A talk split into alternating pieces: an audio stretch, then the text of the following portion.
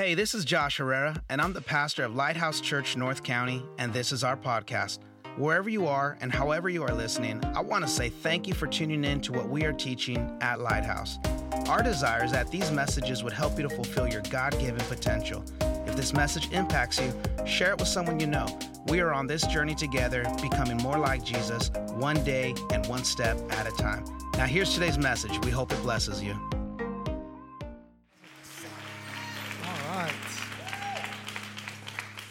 Good morning, church. Thank you, Pastor. Man, what a service. Those ladies, it's like a choir of angels up here. Not those wimpy angels. These ladies have power, man. That was that worship was, was amazing. Uh, thank you, Pastor. If you guys have your Bibles, we're going to be reading out of John 13. As Pastor said, my name is Sam Angulo, and it is my honor and my privilege, along with my amazing wife, my four kids, to get to call Lighthouse our home. This, this church, there is no church like this in San Diego County. This church is amazing. Man, I know we're going on five years, but I believe we're just getting started. So, so thank God for this church. Thank God for every one of you. I want to honor and thank our pastors for everything that they're doing for, for this opportunity. It's always a privilege and an honor to get to share the word with you guys. And we are excited uh, to be in this series, Relationship Rehab. If you couldn't make it last week, please, please catch up. Go listen to last week's message. Our pastor laid an amazing foundation last week. Uh, I was joking with him last week. I said, I feel bad for the poor guy that has got to follow that up. Uh, so uh, it's up to me.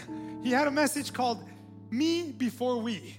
And he was talking about the idea that if we want to be in healthy relationships, we need to begin by being healthy ourselves, emotionally and spiritually, right? We have to get right with God uh, and, and who He has called us to be before we can be right with others. And I want to build on that foundation today, on the foundation that He laid. And I want to talk about what God expects from us in our relationships, not just our romantic relationships, but every one of our uh, relationships, whether it's with family, whether it's with believers, whether it's with unbelievers, what God is asking us to do. So I'm going to play a little bit with his title. And instead of me before we, I'm going to call today he, me, and we. And I know that the grammar is wrong, but the idea is right. So just go with it. Okay? If you have your Bibles open to John chapter 13, one of the Gospels, we're going through the Gospels in our Lighthouse Leadership College, and we're just falling in love with them all over again. John 13, 34 through 35, this is Jesus talking to his disciples, and he says, A new commandment I give to you, that you love one another as I have loved you, that you also love one another. By this, all will know that you are my disciples, if you have love for one another. Can we pray one more time? Lord Jesus, thank you this morning. Thank you for the worship. Thank you because we can feel your presence in this place, Lord. We know that you are here and we know that you want to speak to us today. All that I ask is that I get out of your way, Lord, and you be the one that brings us the message. Lord, let me just be a vessel to what you want to speak, and let every ear, every mind, every heart be open to your word this morning. We ask you in Jesus' name. Amen, amen. Before you take your seat, I'm going to ask you to turn to a couple of people before you take your seat and ask them, Where is the love? Where is the love?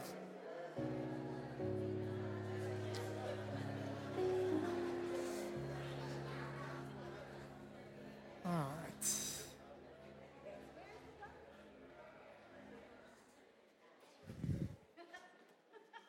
I want to begin today with a little story about loving your enemies. And it's on a topic that, that always brings people together, that never causes any divisions. My little story is on politics.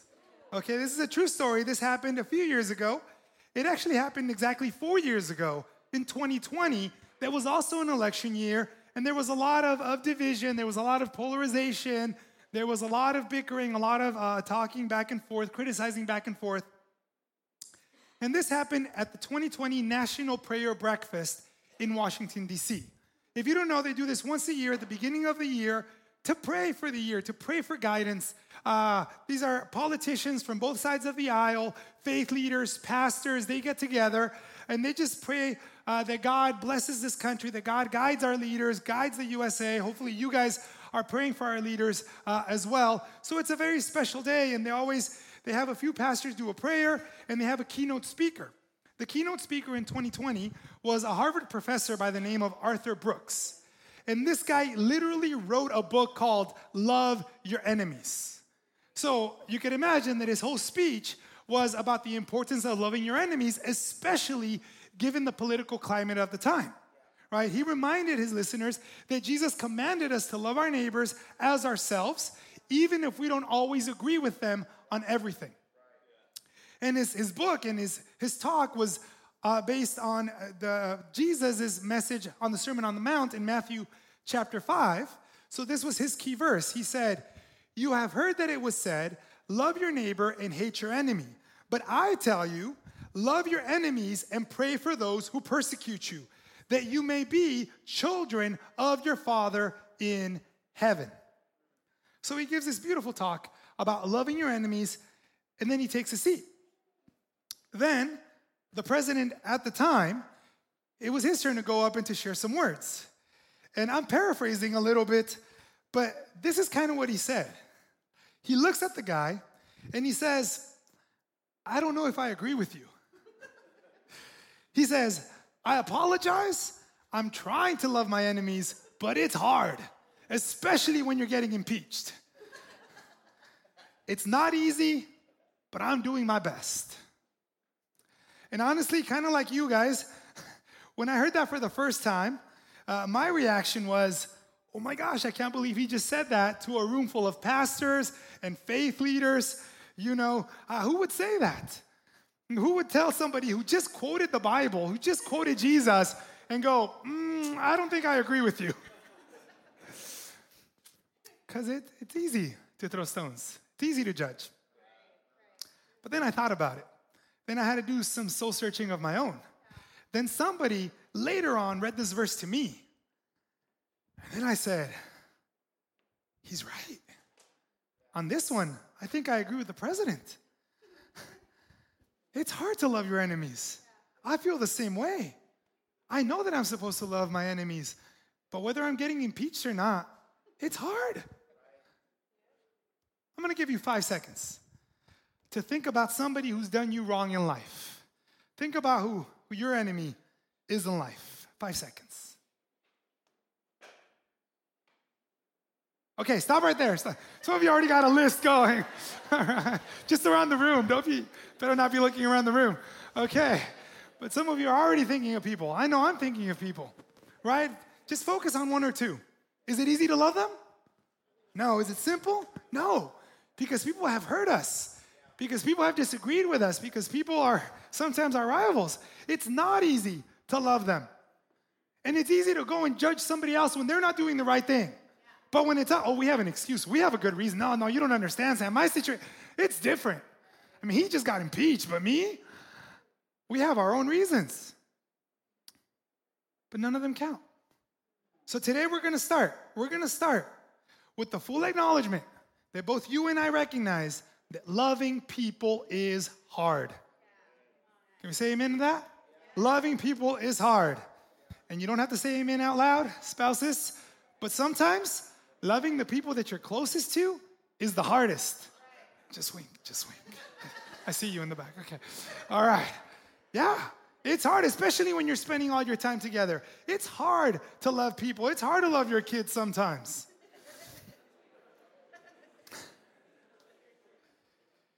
Do you ever find yourself reading the Bible and you realize that you, you disagree with God?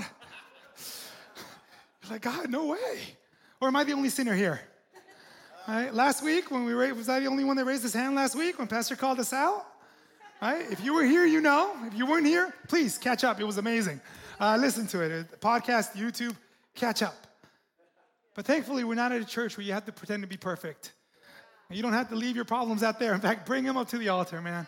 That's what we're here for. And if we're being real, I think we've all had moments where we read the commands of Jesus. really, Jesus? You want me to love my enemies? This is what you expect from me? This is one of the verses that if you really sit back and consider it, you just go, God, how am I supposed to do that? We all struggle with this. Right? If you don't struggle with this, we'll trade places. Just raise your hand, you can come up here. We'll trade places. You teach us how. Because I'll be the first one to admit that I can't.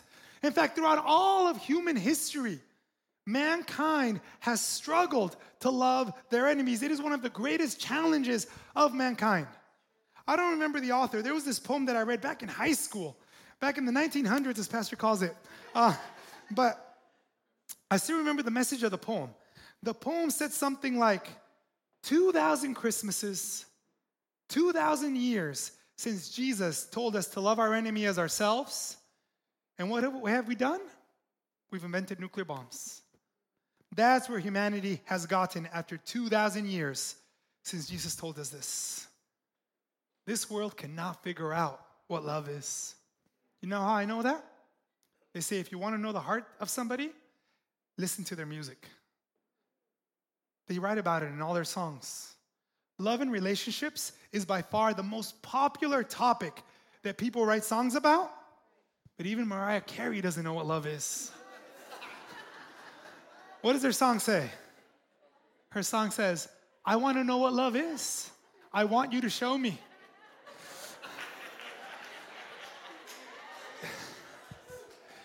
Johnny Lee wrote a song. He said, I was looking for love in all the wrong places. Haddaway, this one's a classic. What is love? Baby, don't hurt me. Don't hurt me no more. What does Adele sing? Sometimes it lasts in love, and sometimes it hurts instead. And this last one's my favorite. And out of all people, it's by Justin Timberlake and the Black Eyed Peas. But man, it is poignant. It is a poignant and beautiful song. I want you to think that this is what the world is crying out for. This is what the world is searching. The song actually has a little piece that's a prayer. And the song says, Father, help us. Send some guidance from above. Because people got me questioning where is the love? Where is the love? In a world where they should be finding the answer to that in church and with believers, what do they see instead?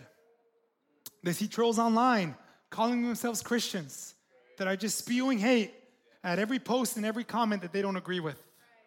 They see people calling themselves Christians at rallies and at protests, yelling at people that God hates them because they're sinners.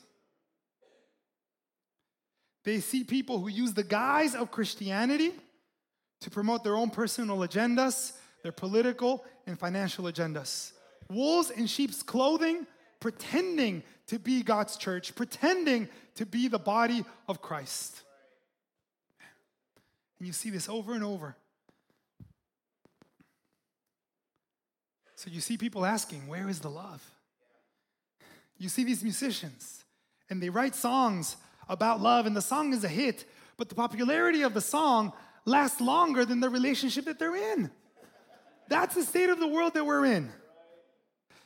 The number one fan at the Super Bowl today, I won't say her name, she's got a string of hit love songs. But she also has a string of broken relationships. I tell my kids in math class that this girl's got more X's than a quadratic equation. All right. And if music is the language of the soul, then the songwriters of this world are crying out for answers to what true love really is. So where do we go when we're looking for answers? We go to the book of answers. We go to the scriptures. So go with me to John 3:16. Not that John 3:16, although that's a great one on love and we'll come back to that. But the other John 3:16, 1 John 3:16. When you want to know what love is, look at 1 John 1 3:16. It says, This is how we know what love is. Jesus Christ laid down his life for us, and we ought to lay down our lives for our brothers and sisters. The Word of God tells us if you want to know what love is, look at Jesus. And then go and do likewise the scripture that we read to open our, our message. What was the command that Jesus gave us? To love one another as he loved us. That's how they're gonna know that we are his disciples. That's how they're gonna know that we are his children. If we love one another like Jesus loved us. So the command he gave us is love like Jesus. If you read the Old Testament, there were hundreds, 613 commandments in the Old Testament. Jesus summarizes it in two love God and love your neighbor as yourself. And I don't know about you, but I can't even follow those two. Even those two are too much for me. Are we really expected to love how Jesus commanded us to love? I believe the Bible says what it means and means what it says. How am I supposed to do that? God, how am I supposed to love people the way that you love people? How am I going to love people the way Jesus loves people? There is no way in the world that I can do that. I cannot love you as much as Jesus loves you. My wife that I love with my whole heart, I still cannot love her the way Jesus loves her. Do you know how much Jesus loves you? Remember the first John 3:16? So loved the world that he gave his only begotten son. I got four kids. I wouldn't give any of them up for you. He gave his only begotten son so that whoever believes in him would not perish but have eternal life. The Bible says that while we were yet sinners, while we were his enemies, the Calvinists say while we were totally depraved, while we were standing as rivals, while we were standing against God, he died for us. That's how much God loves us.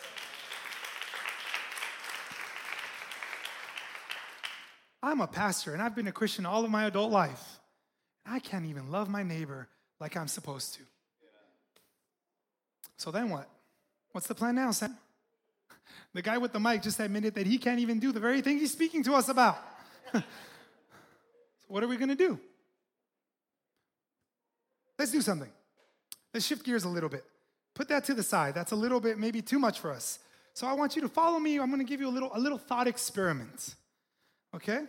Imagine if Jesus had asked you to do something else that was equally impossible. Imagine if Jesus had said, My command is travel at the speed of light.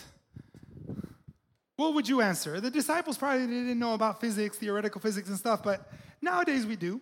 What would your answer be? God, that's just as crazy. The speed of light is 670 million miles per hour. Me, on a good day, downhill, top speed, 16 miles per hour. That's how fast I can go. This difference is so big, the order of magnitudes are so great that in math we teach something called scientific notation just to compare numbers that are this diametrically opposed. Right? So the speed of light is 6.7 times 10 to the 8 miles per hour. My speed is 1.6 times 10 to the 1 miles per hour. That's eight uh, uh, orders of magnitude. That is more than 400 million times faster than I could go. So, just like with loving my enemies, just like with loving like Jesus loved, I would go, Jesus, that is crazy. That is impossible. There is no way that I can do that. The fastest humans in the world can reach a top speed of about 24 to 25 miles an hour. Usain Bolt, the Jamaican sprinter, he's retired now, but he's the world record holder for the reaching the top speed. You know how fast he went for just a couple of seconds? 27.5 miles per hour. Even the best human in the world can't get close to that speed. But see, there's two kinds of people. There are those who say, Ain't no way I'm gonna go that fast. So I'm not even gonna try. But the Bible tells us that we need to be as little children. We need to have the heart of a child. I love what Pastor Joe said. Pastor Joe said something the other day at the leaders training, and I wasn't even there, but I heard about it, and I'm like, I have to share this. He said, Perfection is not the goal, but we can still be excellent. See, if I go to my five year old, and I do this every time I get her new shoes, she puts on the new shoes. And I'm like, okay, Charlotte, now show me how fast you are. Run at the speed of light. no, Father, the speed of light is 6.7 times 10 to the 8 miles per hour. There's no way a human can reach that speed. She doesn't say that. What does she do? She takes off as fast as she possibly can. She runs and then she runs back to me. And what do I say? Oh, sorry, that wasn't fast enough. No. Good. Wow, those are fast shoes. Good job. Because there's people that go, I can't, so I'll quit. I can't, so I'll make up an excuse not to. But my daughter doesn't stand there with her shoes on. She goes as fast as she can. And there are people who say, you know what? I'm only at 16. If I train, I can get to 25. But you know what? If I can hop on the back of a horse, we could get to speeds of 40 miles per hour. If I can get in a race car, man, I could go at 200 miles per hour. If I can get on an airplane, JP's getting his airplane license. If I can get on an airplane, I could go at 600 miles per hour. If I can get on a fighter jet, those things go 1,500 miles per hour. If I can get to outer space on a rocket ship, the world record right now for the ha- fastest human movement ever was on the Apollo 11 mission. They were going 24,790 miles per hour. Yeah, Sam, but you're not still going at the speed of light. Yeah, but compare 16 miles per hour where I started to 24,790 miles per hour. That is over a thousand times faster than you can go on your own. Yes, it's not where I want to go, it's not as fast as I want to go, but it's a thousand times better than when I started. What's my point? Why did I just spend that time talking about the speed of light? Because when Jesus tells us to love like he does, when he says love like Jesus, some people go, I can't do that. So I'm just going to stand here with my shoes on. But some people go, you know what? Maybe I can never love as much as Jesus. But the next time I see someone in need, I'm gonna go out of my way to meet that need. The next time I see somebody hurting, I'm gonna be there for them. I'm gonna be a shoulder for them to cry on. The se- I might not be able to love like Jesus, but when somebody is going through something, I'm gonna do the very best that I can. And it might not be Jesus level, but with God's help, it'll be a thousand times better than I could do it on my own. Look, I'm not the fastest person in the world. There's a good chance I'm not the fastest person in the room. I know a few of you can pff, smoke me. But my father in law, he lives down the street over there in a retirement home, in a, in a, in a nursing home. And I've been in there. I'm pretty sure I can beat them.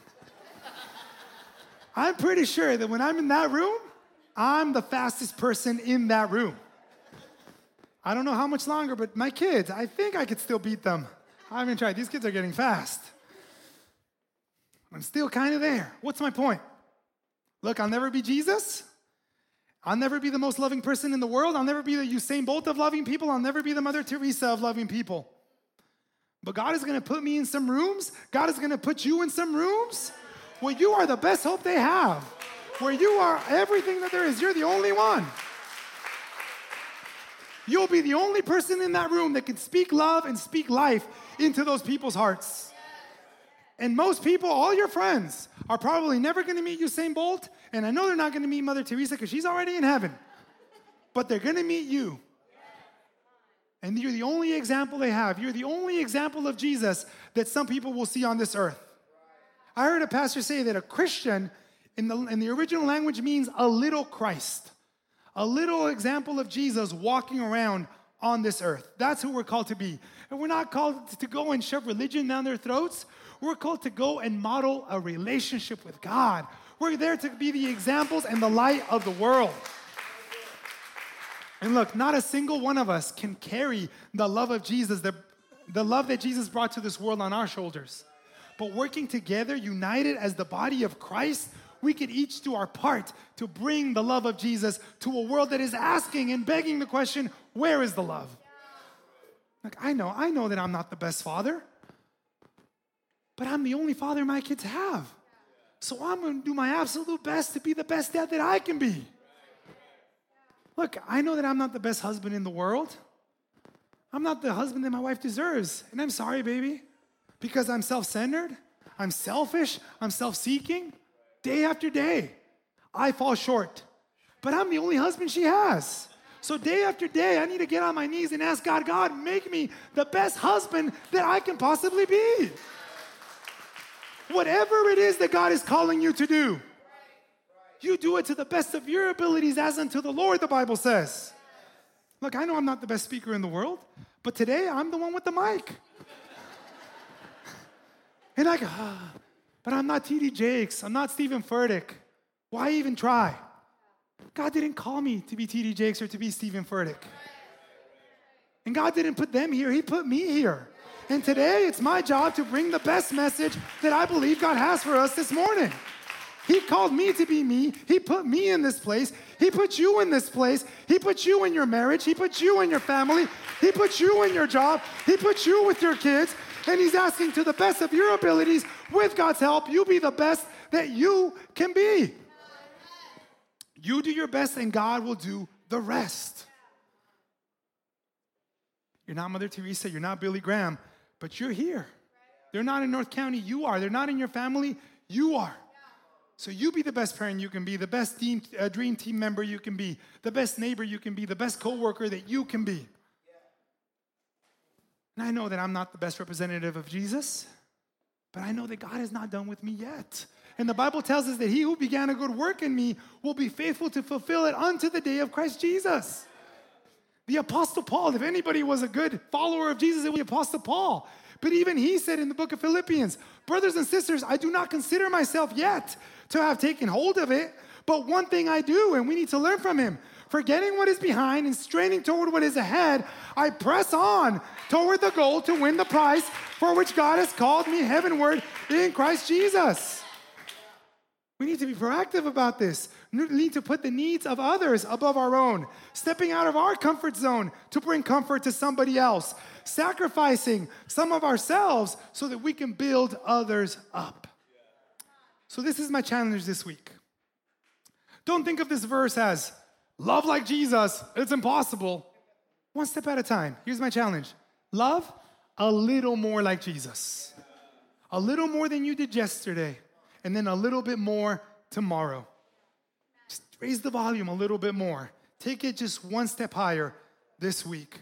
Text someone, email someone, reach out to someone. If you know somebody's hurting, if you know that somebody needs an encouraging word, be there for them. Be the love of Jesus in their life. Make a difference in one person's life. There are people right now asking for God's help, and you're the answer that God is going to send. I want to finish with one more scripture. Beautiful, beautiful, one of the most beautiful lines ever written. It is a poem on love in 1 Corinthians chapter 13. You're probably familiar with it. It says, Love is patient, love is kind. It does not envy, it does not boast. It is not proud. It does not dishonor others. It is not self seeking. It is not easily angered. It keeps no record of wrongs. Love does not delight in evil, but rejoices with the truth. It always protects, always trusts, always hopes, always perseveres. Back in high school, I had a friend that, that taught me something about this verse, and it's changed the way that I look at it ever since. They said to me, Did you know that if you take out the word love and put the word Jesus, it still makes perfect sense? Because this is a perfect description of Jesus. In fact, if you want to follow along, go ahead and put Jesus' name everywhere that the word love is. And it would read something like this Jesus is patient, Jesus is kind. He does not envy, he does not boast. He is not proud. Jesus does not dishonor others. He is not self seeking. He is not easily angered. He keeps no record of wrongs. Jesus does not delight in evil, but rejoices with the truth. Jesus always protects, always trusts, always hopes, always perseveres. Amen. But this is my homework for you this week. If we're supposed to be like Jesus, then put your own name there. Can we read it together? Let's do a little love liturgy today. Everybody read it together, but say your own name in the blanks. Ready? Sam is patient. Sam is kind. Sam does not envy. Sam does not boast. Lord, don't strike me down with lightning. Sam is not proud. Sam does not dishonor others. Sam is not self seeking. Sam is not easily angered. Sam keeps no record of wrongs. Sam does not delight in evil, but rejoices with the truth. Sam always protects, always trusts, always hopes, always perseveres. Lies. I'm not even close, guys. And I'm the one speaking. But what's my point? You got to start somewhere. You got to get moving. Take it this month. You can throw this away later, but I'm going to ask you just for the month of February. Use it as a bookmark, tape it to your mirror, and a few times every now and then, read it one more time and put your name, and let it be your prayer. God, help me be more patient. Help me be more kind. Help me not be envious. Help me not boast. Help me not be self seeking. Help me persevere. That needs to be our prayer day after day.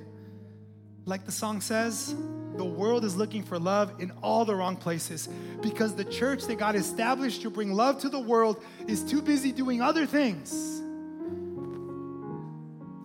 Look, I know that it's hard to love your enemies. I'm there with you.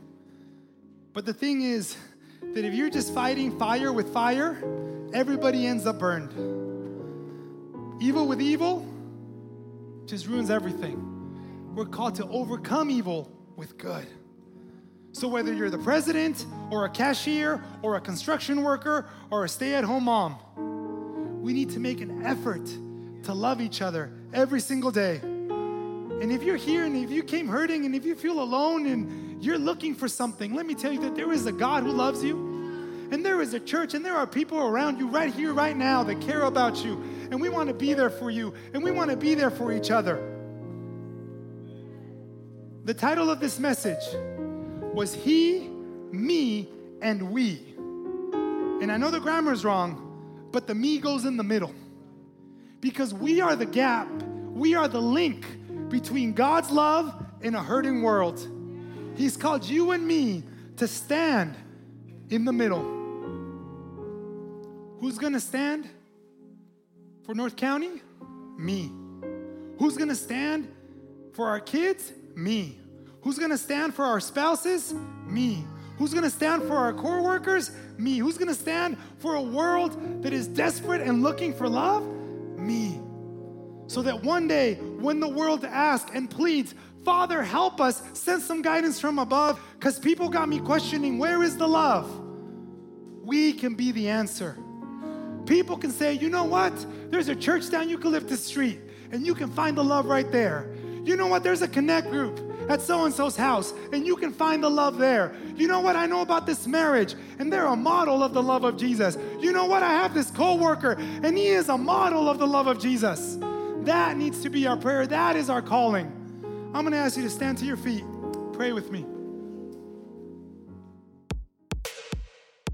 If this message has blessed your life, I want to encourage you to share this message with others or go online to our website and consider making a donation so that we can continue bringing you content just like today's message. God bless you.